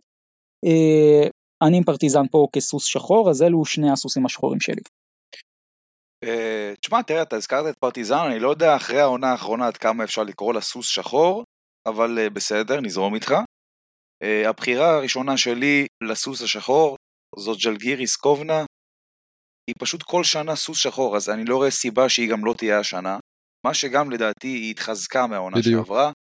יש לה קו אחורי, יחסית כמובן לז'לגיריס של השנים האחרונות ומה שהתרגלנו, ארוך, עמוק, אנחנו רואים שם את קינן אבנס, את נאז מיטרו לונג, לקוויצ'יוס עולה מהספסל, אה, בוטקוויצ'יוס עם הקליעה, תומאס דימשה, יש להם שם חבורה רצינית, אה, וגם בקו הקדמי, רולנד סמיטס, קווריוס הייז, שחקנים שהצטיינו בעונה שעברה, אני עם ז'לגיריס כקבוצה הראשונה. הקבוצה השנייה, ביירן מינכן של פבלו לסו, גם בנייה מאוד מעניינת. אתה, אתה רואה בבירור שעשו שם הרבה חושבים לפני שבנו את הסגל הזה. הם שמרו גם על כמה נכסים שהיו להם, כמו ולדימיר לוצ'יץ', החזירו כ- את אה, דווין בוקר אליהם, אה, הביאו את אה, סילבן פרנסיסקו שלדעתי הוא יכול להיות אחת ההפתעות של העונה. קרסן אדוארד שראינו ניצוצות ממנו בפנרבכצ'ה העונה שעברה ויכול באמת לפרוץ בקבוצה שקצת יותר תתאים לו. אני עם ביירן מינכן בבחירה השנייה. אני רק רוצה להגיד על ביירן מינכן שראיתי אותם השבוע נגד גרנדה ויפתח זיו וזה היה נראה איום ונורא מהצד של פבלו לסו. אני חושב שאמרת שנראה שהשקיעו שם הרבה מחשבה, אני, ממה שאני ראיתי מהבנייה בכלל נראה שחסר שם כסף. באמת? אה, כן, לא, לא, לא, אין פה איזה שם גדול, הם לא הצליחו בעונה שעברה והמון שחקנים הלכו, אין פה איזה שם שאני אומר, טוב, אפשר לסמוך עליו, כן, פרנסיסקו ואדוארדס יכולים להתאים פה ו... ולעשות אולי עונות אישיות טובות, אבל בולמרו גם בטנריפה שנה שעברה לא חזר אותו שחקן מה-NBA, דווין בוקר כבר אחרי השיא, אני קצת פסימי איתם. אוקיי, אבל מצד שני סוס שחור זאת קבוצה שבדרך כלל לא יהיו בה כוכבים הענקיים, אז זה כן, הסיבה כן, לא, חד משמעית. כן, כן, כן. אני מבין את הבחירה, אני פשוט אה, חושב אה, שיהיה להם קשה. ואם אני צריך לבחור סוס שחור, יש, קודם כל בוא נסכים שיש באזור השמונה, תשע קבוצות שלא יכולות להיות סוס שחור, כמה שהיורוליג אה, עשיר בקבוצות טובות, ו, וקשה לי לבחור איזה קבוצה שתהיה שם מעבר למה שכבר בחרתם, זאת אומרת, אני מסכים שהכוכב ופרטיזן אה, יכולות להיות שם, הנדולו נחשבת סוס שחור, ממש לא, כן, גם ממש לדעתי לא. לא, לדעתי גם לא, חד אוקיי. משמעית לא. כן, כן, גם לדעתי לא, אני רק אה, מוודא. כן. אמ, אז אם אני רוצה להביא איזה שם שעדיין לא צוין, אז אני אלך עם... אה, אני אלך עם... עם בסקוניה, שגם עשתה אה, עונה טובה בעונה שעברה, נכון, היא איבדה את העוגן אולי הכי משמעותי שלה, את אה, תשמע, אפשר תומפסון. להגיד, אפשר להגיד שבסקוניה העונה שעברה הייתה הסוס השחור בערך חצי עונה. כן, כמעט, כמעט, כמעט עד הסוף, ונפלה שם על הקשקש אה, כן, מהפלייאוף. אני חושב שרוקבופולוס זה אחלה שם של שחקן שיכול להיות אה, תגלית העונה ביורוליג. אה, צ'ימה מונקה פתאום בעונה יכול אה, לקבל יותר את המושכות ממה שהוא קיבל בבסקוניה, במונקו סליחה, ולהוביל קליפה דיופ שהגיע מגרן קנריה גם, מילר מקנטייר מעניין, מניון מעניין. אז בנוסף כמובן לשמות שציינתם עד עכשיו של הקבוצות, אני הולך עם בסקוניה, אני מאוד אוהב את בן ארויה, את המאמן שלהם, אה, עוד 100 שנים ב- בבורגוס, והם הסוס השחור שלי. יאללה, אז אני הולך על קבוצה שעדיין אה, לא אמרתם, לשמחתי, וזאת ולנסיה. אני מרגיש שאני מהאוהדים ה... מה? חכה, תם... חשבתי, ולנסיה? חשבתי אלבה ברלין. לא, לא, לא, אני חושב שוולנסיה קצת... כן, אלבה ברלין, אלבה ברלין בתחילת העונה הקודמת הייתה סוס שחור למשך שלושה מחזורים כן, שלמים. שלושה כן. מחזורים של תמיר 3-0. בלאט, שהוא היה ה-MVP של היורוליג. זהו, אז מרגיש לי... כן, וואלה, מעניין הבחירה מרגיש לי שלך. שפשוט קצת ישנים עליה. אה, אני לא יכול להבטיח עכשיו שהיא תעשה פיינל 4, אבל מרגיש לי שקצת מזלזלים בה יותר מדי. חושב שלמרות שהיא איבדה את דובי, אה, היא הביאה שחקנים טובים. קודם כל היא שמרה גם על קריס ג'ונס וגם על ג'ארד הרפר, שהם שני גארדים ברמה מאוד גבוהה לטעמי, אה, ולהביא לפה את ברנדון דייוויס, שאני בטוח שרוצה לחזור קצת לשחקן ולתדמית שהייתה לו לפני ויש לו מה להוכיח. ואת סמי אוג'ילה, אני חושב שכן יש פה רוסטר שחקנים ששווה לשים לב אליו, והוא כן, אה, היא כן קבוצה שיכולה להפתיע. מה שכן, בטוח צריך לשים עין, כי זה אומר שבעונה הבאה חצי מהסגל הזה ישחק בישראל. אז אה, כל בדיוק, מי שרוצה בדיוק. ככה לחשוב על ולנסיה, וגם צריך לשים לב לבובקר טורה, שלא לא דיברת עליו, שהוא נכון. סנטר שהגיע מטופאש בורסה, שגם בהכנה ראיתי משחק קצת שלהם, הוא היה נראה אחלה. הביאו stretch four, נייט רוברס, גם שחקן, אחלה יד שחקן, מדהימה. קסיוס, אוהב אותו מאוד. קסיוס רוברטסון אחלה שחקן, אז כן, יש פה אחלה בנייה, אני חושב שהם התאוששו יחסית בסדר מהאובדנים שלהם, אה, ליגת העל שלנו. אה. טוב, אז אה, יש לנו מלא סוסים שחורים, בואו נדבר קצת על מכבי, בכל זאת הנציגה הישראלית שלנו פה ביורוליג. הקיץ הזה היה קיץ מלא בביקורות של אוהדי מכבי תל אביב, על הבנייה, הבאנו פה את גלדסטון, גם אמר לנו התקציב 9 עד 11, שואפים פיינל 4, רוצים אולי אפילו לזכות, גם על זה גרר הרבה ביקורות, אבל בסך הכל, השאלה הכי טריוויאלית, מכבי עשתה קיץ טוב או לא? אני יכול אה, להתחיל? בטח, אני חושב... בשביל זה אתה פה. צריך לחלק את זה. אמ, אני, אני אולי הכי ער לביקורות האלה, כי על כל ציוץ או פוסט שאני מפרסם על מכבי זה צרור של ברכות ל- כן. להנהלה. מי מי כמוני אה, יודע. כן, אז אני גם מכיר את ה... אני מכיר את האכזבה, ואני אגיד מעבר לזה, אני, אני רוצה שמכבי תל אביב תצליח ביורוליג, כמו שאני רוצה שהפועל תל אביב תצליח, וירושלים וחולון ונס ציונה וכל המשתתפות בלקניות בליגות נמצאות כאלה ואחרות. אני רוצה שמכבי תצליח ואני שותף לאכזבה, אני מבין אותה. כי מכל השמות שהועלו בקיץ, בסוף אולי השם שהוחתם לעמדה 4, 4 וחצי, זה השם הכי מאכזב מכל הרשימה. בדיוק. שותף אני- ומבין, אבל... אני גם... כן, כן, תמשיך. צריך לזכור דבר אחד, ששוב, מכבי עשתה נכון, אבל מה שבא לעוכריה פה בקיץ הזה, זה שאת כל ההחתמות המשמעותיות היא עשתה במהלך העונה. זאת אומרת, אם עכשיו, אחרי הקיץ הזה, מכבי תל אביב הייתה מחתימה את לורנזו בראון, ובולדווין, וקולסון, וניבו, ורומן, ותמיר, לא, תמיר חתם, סליחה, וכל השמות שציינתי אה, להארכות חוזה, זה שחקנים של, אה, של שניים של מיליון וחצי דולר חמישיות העונה ביורוליג זה, זה שמות שאי אפשר להתעלם מהם. אז כן, אני, אני נותן אה, צל"ש על הארכות חוזה, ועם זאת, אני חושב שלשחקן בעמדה 4-4 וחצי, מכבי תל אביב כיוונה לשחקן בפרופיל אחר, היא גם אמרה את זה. היא רצתה 4 וחצי עם כליאה שיכול לשחק בשתי עמדות, אין את זה, היא לא הביאה אותו. ריברו לא שחקן שהוא כן יכול לשחק בשתי עמדות, הוא כן מוסיף קשיחות, הוא כן מוסיף פוסט-אפ, שאני אגב לא יודע כמה זה יקרה בשיטה של עודד, אבל uh, אנחנו נחיה ונראה. חסרה כליאה בעמדה 4, ואנחנו שוב פעם נראה שם את בונזי, ואנחנו שוב פעם כנראה נראה הרכבים של ריברו וניבו ביחד, וסורקין וריברו ביחד, וסורקין ו... וניבו ביחד, שלא כל כך עבד בעונה שעברה עם פויטרס וניבו, כמו שאתם זוכרים, בארבע ובחמש. מה שכן אולי בונים עליו זה סורקין בארבע, בגלל שאנחנו רואים שהוא יכול, צריך לזרוק מבחוץ. אמ, אני חושב ששוב, ברמת השתי החתמות המרכזיות, אפילו שלוש, סליחה, גם קליבלנד, עם ווב ו... וריברו, מכבי תל אביב, לפחות האוהדים ציפו ליותר. אני חושב שברמת ההתאמה ווב זה כמו כפפה. אה, אהבתי מאוד, זה גם השחקן שאני סימנתי שצריך להגיע, אם ג'רל מרטין הולך, יש לו אפסייד מאוד גבוה. יש אכזבה מקליבלנד שזה שחקן שלא עשה יותר מדי עד עכשיו בקריירה ברמה אירופית, אבל כן, אנחנו מכירים אותו, אני ראיתי אותו לא מעט בשנתיים האחרונות באוסטרליה. הוא שחקן טוב, אבל תמיד יש למכבי את השחקן הזה ש... שמהמרים עליו, ו- וקליבלנד זה השחקן בעונה הזו, וריברו זה הסימן שאלה הכי גדול של העונה הזאת, אבל עם זאת וכל הביקורת שצריך גם לתת והכל בסדר, צריך לזכור שריברו הוא שחקן של 10 נקודות ביורוליג העונה. נכון. זה לא, נכון, איזה, זה, נכון. לא איזה, זה לא איזה ויטור פברני שהנחיתו לך פה מהירח עם רבע ברך ו...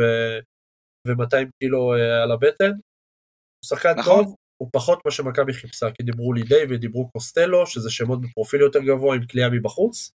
ושוב, מכבי תחפש את הכליאה בעמדה 4 או מבונזי קולסון או מרומן סורקין, וזה בעיה, ונראה איך... אני אבל. גם לא, תראה, אני, אני לא אוהב כל כך את הזלזול באוהדי מכבי, שכאילו חושבים, לא, רצו פה רק שמות, והנה לא הביאו להם את השמות, אז הם כועסים. בואו ניתן קצת קרדיט, לפחות ל... אוהדי מכבי, אני רוצה באמת להגיד שאוהדי מכבי זה בכלל, בש- בשנים האחרונות, אוהדי כדורסל מבינים, מבינים כדורסל. כדורסל, הם לא- אי אפשר מבינים לעבוד עליהם. כדורסל. אם עכשיו יביאו, הם לא רוצים, זה אם עכשיו יביאו שם רק לצורך הבאת השם, זה לא יעבוד עלינו, זה כבר לא מה שימכור את המנויים, ובגלל זה אני חושב שמה שמכבי אה, נכשלה בו בקיץ זה קצת מה שדיברנו בהשוואה למונקו, אם אמרנו את ההחתמות הכירורגיות האלה של איפה חסר ואת הכפפה ליד, אז נגיד בג'יימס ווב זה, זה, זו דוגמה יותר מוצלחת, אבל ריברו זה פשוט הייתה, זה היה out of the blue, אופק, צריך, צריך לזכור פה, ב... אין לה כסף. אני, זה כאילו אמירה מאוד uh, מפוצצת, אבל אין, אין פה יד שנכנסת לכיס ושמה סטפה על השולחן, תביא לי עוד 200 אלף ו... ותביא שחקן. אני מבין, אין את זה. אני מבין. זה אני בעיה. יכול, אני יכול להגיד מבפנים, ממה שאני שמעתי, שזק לידי אה, אה, החליטו שכן הולכים איתו in, וכן פותחים איתו את הכיס, ברמה של שכר גבוה מאוד, וברגע שהגיע האפגריד מפרטיזן הוא פשוט אמר כן. אבל עם זק לידי צריך פה להגיד בכנות שמכבי תל אביב הלכה על זה all in. את הסכום שהוא ביקש היא נתנה, היא נתנה לו. הוא פשוט אמר אני לא. חושב, אני חושב אבל שהאכזבה העיקרית של האוהדים שאנחנו ראינו לאורך כל הקיץ, זה שסימנו שמות מסוימים לכל עמדה. עכשיו, שאתה יודע, כשאתה בוחר אה, שחקן חיזוק לכל עמדה, אתה לא מסמן מישהו אחד, אתה מסמן כמה, ומה שיוצא מזה אתה בוחר. אם האופציה הראשונה לא הולכת, אתה מתפשר על השנייה, וכן הלאה וכן הלאה. אני חושב שהרבה מאוד התפשרויות במכבי הקיץ. אם אתה עכשיו מסתכל שמות כמו זק לידי, אחרי זה גם עלה פרנק קמינסקי, אה, ובסוף סיימנו עם ג'יימס ווב. אתה, עוד פעם צריך, אנחנו צריכים פה להבדיל, ואני בכלל כאחד שמתעסק בזה גם ב, ביום יום, כל ה, הקיץ הזה היה פשוט שערורייתי במובן של עלתה מועמדותו, נשקלת מועמדותו. לא, זה באמת, זה הזיה כל זה הכותרות היה האלה. באמת, אני, אני אומר בעדינות, בכלל באירופה, לא רק אצלנו, זה היה באמת בושה וחרפה, נכון. ואם אתם תסתכלו באופן גורף על כל הדיווחים שהיו במהלך הקיץ, אני רוצה להגיד בזהירות, 75-80% מהם לא נכונים, לא קרו בסוף. נכון, אבל יש כאלה אה, שבאמת אתה זה- יודע זה בוודאות שקרו. זה רק מגביר עוד יותר את האכזבה של האוהדים, כי אתה אומר, אה, הנה קמינסקי, הנה קוסטלו, הנה רוצים להביא נכון. אותו מה-NBA, בפועל זה שיחת טלפון לסוכן, הסוכן אומר זה לא על הפרק, ו- ומדווחים על זה. נכון. וזה, וזה בדיוק. קצת ברגע לא- שספקולציות מתחילות להיות חדשות, זה מה שקורה. כלומר, ב- בסוף העונה כולם מועמדים לכולם, מה זאת אומרת, השחקן הזה שיחק ביורוליג, הוא היה טוב. תאורטית הוא מועמד לכל קבוצה כמעט, אם היא רוצה אותו, אבל כמו זה שאתה אומר. בדיוק, ב- צריך לעשות איזה, גם לדעתי, איזה, אתה יודע, כל אחד שיעשה מה שהוא רוצה, אבל בסופו של דבר, כן, הייתי מעדיף לראות יותר ידיעות מוגמרות מאשר ספקולציות, כי את הספקולציות אה, אני, גם אני, אנחנו פה יכולים אני לתת. מאמין ומקווה שגם האוהדים אה, יתפכחו בסוף ו, ויבינו שלא כל דיווח הוא מהימן נכון. ב-200 אחוז. וכן, כמו שליקו אמירוטיץ' הקיץ חתם בשבע קבוצות כבר. ו- ופנתנייקוס החתימה, יש לה סגל ארוך של 97 שחקנים של אה, חמש קבוצות כדורגל. זה, זה העסק, ואנחנו צריכים באמת, בכלל, כאנשים שצורכים ספורט, ו, אה, ויש המון כאלה, בטח כדורסל אני רואה, יש המון כאלה, מכל הגילאים, מכל המקומות, צריכים להבחין מה אמת ומה שקר, כי אנחנו כרגע בעידן של נכון. רשתות חברתיות, שהשקר הולך וגובר על האמת, והלייקים, הרצון להביא לייקים ו... ולהיות אה, נפוץ ברשתות החברתיות גובר על אמת וידיעות אה, מהימנות, וזה שם את האוהדים בבעיה קודם כל. תשמעו, בקצרה אני אגיד עוד משהו ובזה אני אסיים. אני אמשיך מאיפה שהפסקתי. היו שמות שמכבי סימנה כמו לידי קמינסקי, ובסוף הגיעו ווב slash ריברו. היו שמות שמכבי סימנה, אני זוכר ב- במהלך העונה שעברה, שמכבי רוצה להחזיר את אלייז'ה בריאנט, ופתאום באמצע הקיץ היה פה ניטקה, ובסוף סיימנו עם אה, אנטוניוס קליבלנד. אז אני חושב שהכעס העיקרי של האוהדים זה כל הדברים האלה, ואפשר להבין, כן, זה, זה די מאכזב, אבל uh, אם מסתכלים באופן כללי, אני חושב שמכבי תל אביב, עם כל ההתפשרויות וכל המסביב, עדיין השתדרגה מהעונה שעברה. כמובן, גם בהתאמה של ג'יימס ווב לסיסטם של קטש, ואני חושב שזו התאמה מושלמת. Uh, עם ריברו אנחנו נצטרך לראות עד כמה זה ילך. Uh, כמובן, ההחתמה של תמיר בלאט, שחקן ישראלי, רכז, uh, מוכח ביורוליג, משהו שלא היה במכבי כבר הרבה מאוד זמן. ואני חושב שבשורה התחתונה מכבי תל אביב, למרות כל הבעיות וכל ההתפשרויות, כן השתדרגה. מכבי עשתה קיץ מעולה. הבעיה של מכבי תל אביב היא שהמשחק הזה הוא משחק יחסי, וזה לדעתי נקודה שהרבה מאוד מפספסים.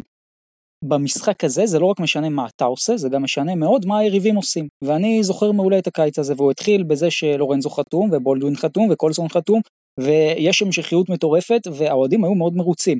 מתי הכל התחיל להתערער? ברגע שפתאום פנתינייקוס התחילה להשתולל, שהכוכב האדום, שקבוצות שהיו מתחת למכבי בעונה האחרונה, זה היה נראה שהן הולכות להיות מעליה, ופה, בקטע הזה, זה כבר עניינים של תקציב, זה כבר עניינים של שיקולים אה, שהם הרבה מעבר של מועדון, ולכן אני הייתי מחלק את זה לשניים, מבחינת השורה התחתונה שלי.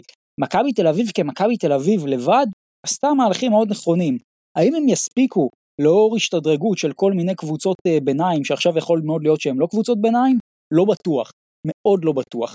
זאת הנקודה שלי לגבי מכבי. לפני שאנחנו עוברים לחלק האחרון, ואולי הכי מעניין, אה, עוד נקודות שלכם על מכבי? אני רק רוצה להגיד שיש פה גם הייט, כי אנחנו בישראל, וכי אנחנו שומעים המון המון קולות של אוהדי מכבי מתוסכלים. אני בטוח שבפודקאסטים ברחבי אירופה תופסים מאוד ממכבי, תופסים מאוד מהקו האחורי שלה וממה שהיא עשתה בעונה הקודמת. אה, וזה פשוט איזה ניי כזה ש, של ניי אווירתי כזה פה בישראל, אה, אז צריך, צריך לדעת גם שזה הרבה פעמים נובע מפוזיציה. מעניין, אנחנו במפה של אה, הכל על האיטלקיות באירופה, כמה סימנו את מכבי כסוס שחור. מעניין. אולי הולכת לזכות. אה, אפרופו קבוצות שאולי יזכו, בואו רגע נדבר על הטבלה של היורוליג, איך אנחנו חושבים שהיא תיראה, נכון לנקודת הזמן הזאת. זה, זה חלק איזה... שאני מאוד אוהב. כן, זה חלק גם שישמש אותנו כל העונה, נעשה פה איזה מד כוח כזה של כל אחד, אז זה הולך ככה... אני, אני יכול רק... לתת, לתת רגע נקודה מ... מדם ליבי על הדבר הזה? יאללה, תן לנו. אני, אני נוהג כבר, לדעתי זה כבר שנה שלישית של דירוגי עוצמה למיניהם.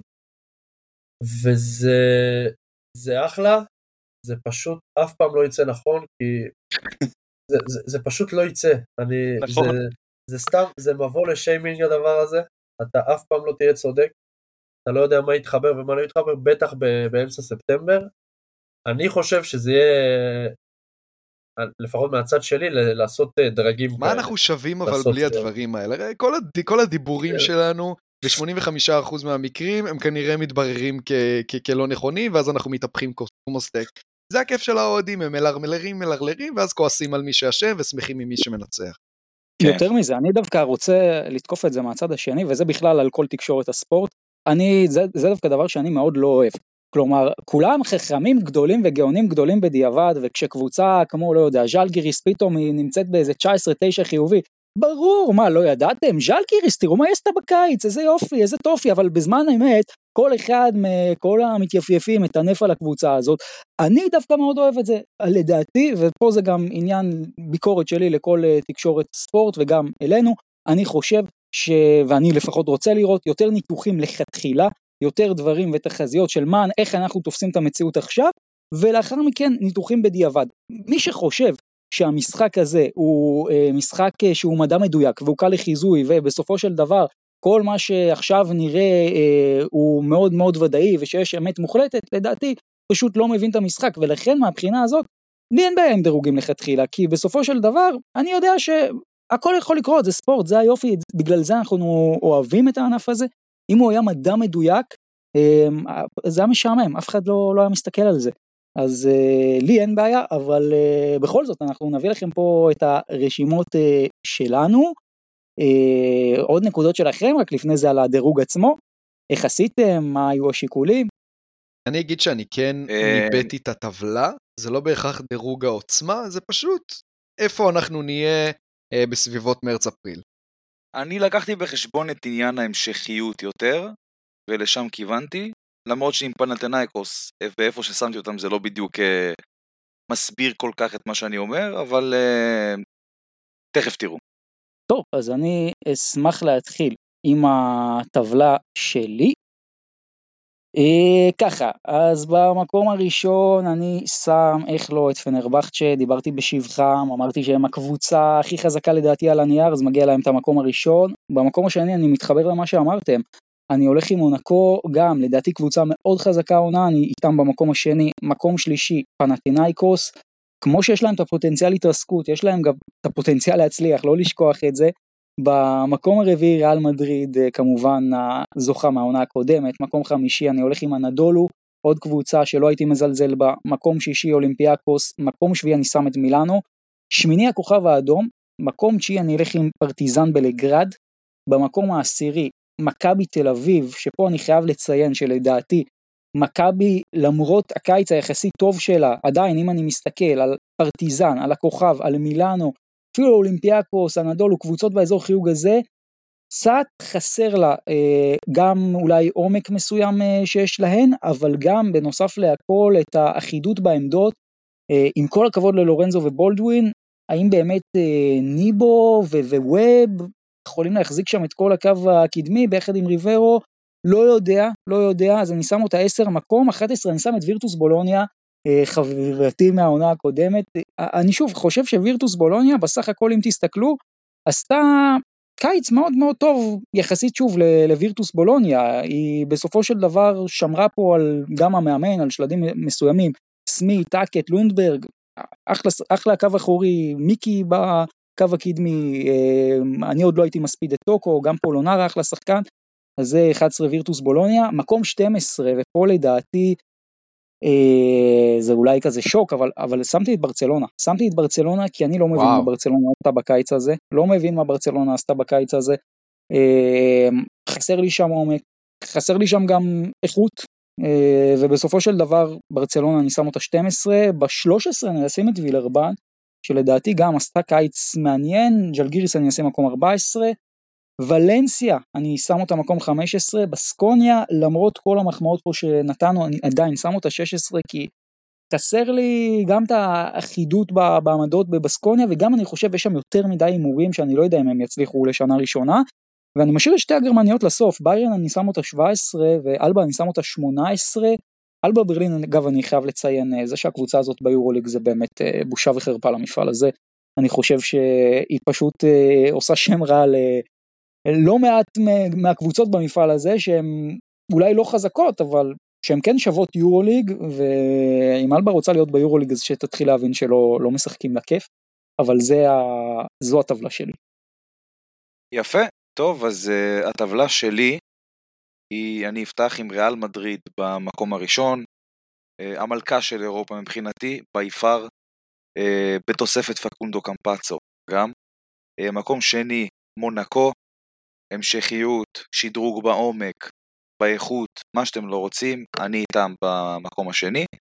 מקום שלישי גם, יש פה אה, קטע עם המשכיות, פנרבכצ'ה, אה, קבוצה מצוינת, גם שנה שנייה עם רוב השחקנים, אה, אפשר להגיד אפילו התחזקו מהעונה שעברה. מקום רביעי, אני הולך עם פנתנאיקוס, שלדעתי הולכת לפתוח את העונה בצורה לא טובה, אבל ככל שהזמן יתקדם, היא פתאום יגיע השוונג הזה והיא תפתח בריצה שאף אחד לא הבין מאיפה זה בא, שהעסק יתחיל להתחבר. דרך אגב, זה גם יכול לקרות בדיוק ההפך, אבל אני, אני הולך ל, ל, לכיוון של התסריט האופטימי איתם. מקום החמישי אני אלך עם מילאנו, אה, כולנו גם יודעים למה. אני לא רואה סיכוי לעוד שנה אה, חלשה שלהם כמו, שלה, כמו שהיה להם עונה שעברה. מקום שישי, אולימפיאקוס, גם די מובן. מקום שביעי אני אלך עם מכבי תל אביב, כי אני חושב שההמשכיות כן תשחק כאן תפקיד בשילוב אה, הביתיות שיש לה, שזה היכל יד אליהו, ששווה כל כך הרבה ניצחונות, ואני גם חושב שמכבי תל אביב לא תסיים את העונה עם הסגל הזה, אה, יגיע עוד שחקן אחד לפחות, אם לא שניים. אה, במקום השמיני אני אלך עם פרטיזן, אה, גם איתם, גם איתם צריך לראות אה, מה, מה יקרה עם החבר'ה החדשים שיגיעו מארצות הברית, הם יצטרכו זמן הסתגלות, ואני גם חושב שזה יגיע. מקום תשיעי אני אלך עם הנדולו.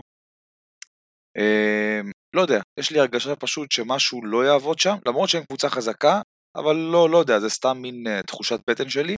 מקום עשירי אני הולך עם ברצלונה, לא בגלל שיש להם סגל רע, בגלל שאין להם מישהו שינווט את הספינה הזאת. זאת אומרת, ברור שהסגל שלהם לא מספיק טוב אה, ביחס למה שהיה למונה שעברה, אבל אני חושב שרוג'ר גרימאו לא מספיק, לא, לא מאמן מספיק טוב ואיכותי בשביל אה, לנווט את הספינה הזאת באמת לטופ של היורוליג. מקום 11 אני אלך עם ז'לגיריס, מקום 12 ביירן מינכן, 13 הכוכב האדום, כמו שדיברתי גם באחד הפרקים הקודמים, אני חושב שהבנייה שלהם נמהרת מדי, חסרת כל היגיון ולא מאוזנת. מקום 14 אני אלך עם בסקוניה, 15 וירטוס, 16 ולנסיה, 17 וילרבן, וכמובן מקום אחרון אלבה ברלין. יפה, אז אני הולך, כמו שאמרתי, עם המלכה הבלתי מעוררת כמו יועד, ריאל מדריד במקום הראשון, מונקו מקום שני, אה, אנאדולו אפס, אני נותן לה קצת יותר קרדיט, לדעתי הם עשו קיץ טוב, אז הם במקום השלישי שלי. פנרבכצ'ה, אני בטוח שהיא תעשה upgrade מה, מהעונה שעברה, אז הייתה איזושהי עונת uh, הסתגלות כזאת uh, אחרי החריש בסגל, ולדעתי הפעם זה יעבוד להם יותר. חמישי, אולימפיאקוס, למרות האבדות הכבדות, לדעתי עדיין תשמור על מקום בטופ האירופי. ברצלונה במקום השישי, אני עדיין נותן לה קרדיט. Uh, קיץ שנוי במחלוקת, אני מסכים, אבל אני חושב שהיא עדיין קבוצה באיכות מאוד טובה. הכוכב האדום אני מכניס אותה לפלייאוף, היא תהיה במקום השביעי. פנתנייקוס מיד אחריה גם עושה פלייאוף, מזדחלת לפלייאוף במקום השמיני. מכבי במקום התשיעי. אה, פרטיזן בלגרד, שמתי אותה במקום העשירי. מילאנו של אטורה מסינה ומירוטיץ' במקום ה-11. והסוס השחור שלי, ולנסיה, נתתי לה את המקום ה-12. מינכן של אסו במקום ה-13. של גיריס קובנה במקום ה-14. בספאז, ואנחנו מגיעים כבר לישורת של ה... בוא נגיד הנמושות, בסקונה במקום ה-15, וירטוס במקום ה-16, וילרבן ואלבה סוגרות את הטבלה שלי. אז אני, אני רץ על הטבלה שלי, בסדר? זה מוכן כבר לשמיג, יהיו פה אין ספור טעויות, אבל אני רץ. ריאל, מונקו, ברצלונה, אולימפיאקוס, אפס, מכבי, מילאנו, פרטיזן, פנר, פנתנייקוס, בסקוניה, זווזדה, ז'לגיריס, ולנסיה, בולוניה, ביירן, וילרבן ואלבה נועלת את הטבלה. אוקיי, אז אלו היו הטבלאות שלנו. אה, וואו, זה ככה, אתם יודעים למי ניתנה הנבואה, אבל אנחנו עוד אה, נראה, בסוף אה, נחזור עוד לפרק הזה בכל מיני נקודות שדווקא הקבוצות האלה או יצליחו או ייכשלו, אנחנו נראה האם בסופו של דבר מה שחשבנו בזמן אמת באמת ככה גם היה נכון לאור מה שקורה. אה, קודם כל, דני, תודה רבה שהשתתפת איתנו בפרק הדגל שלנו לקראת היורוליג בעונה הקרובה, שמחנו מאוד לארח אותך. יש עוד משהו שאתה רוצה להגיד?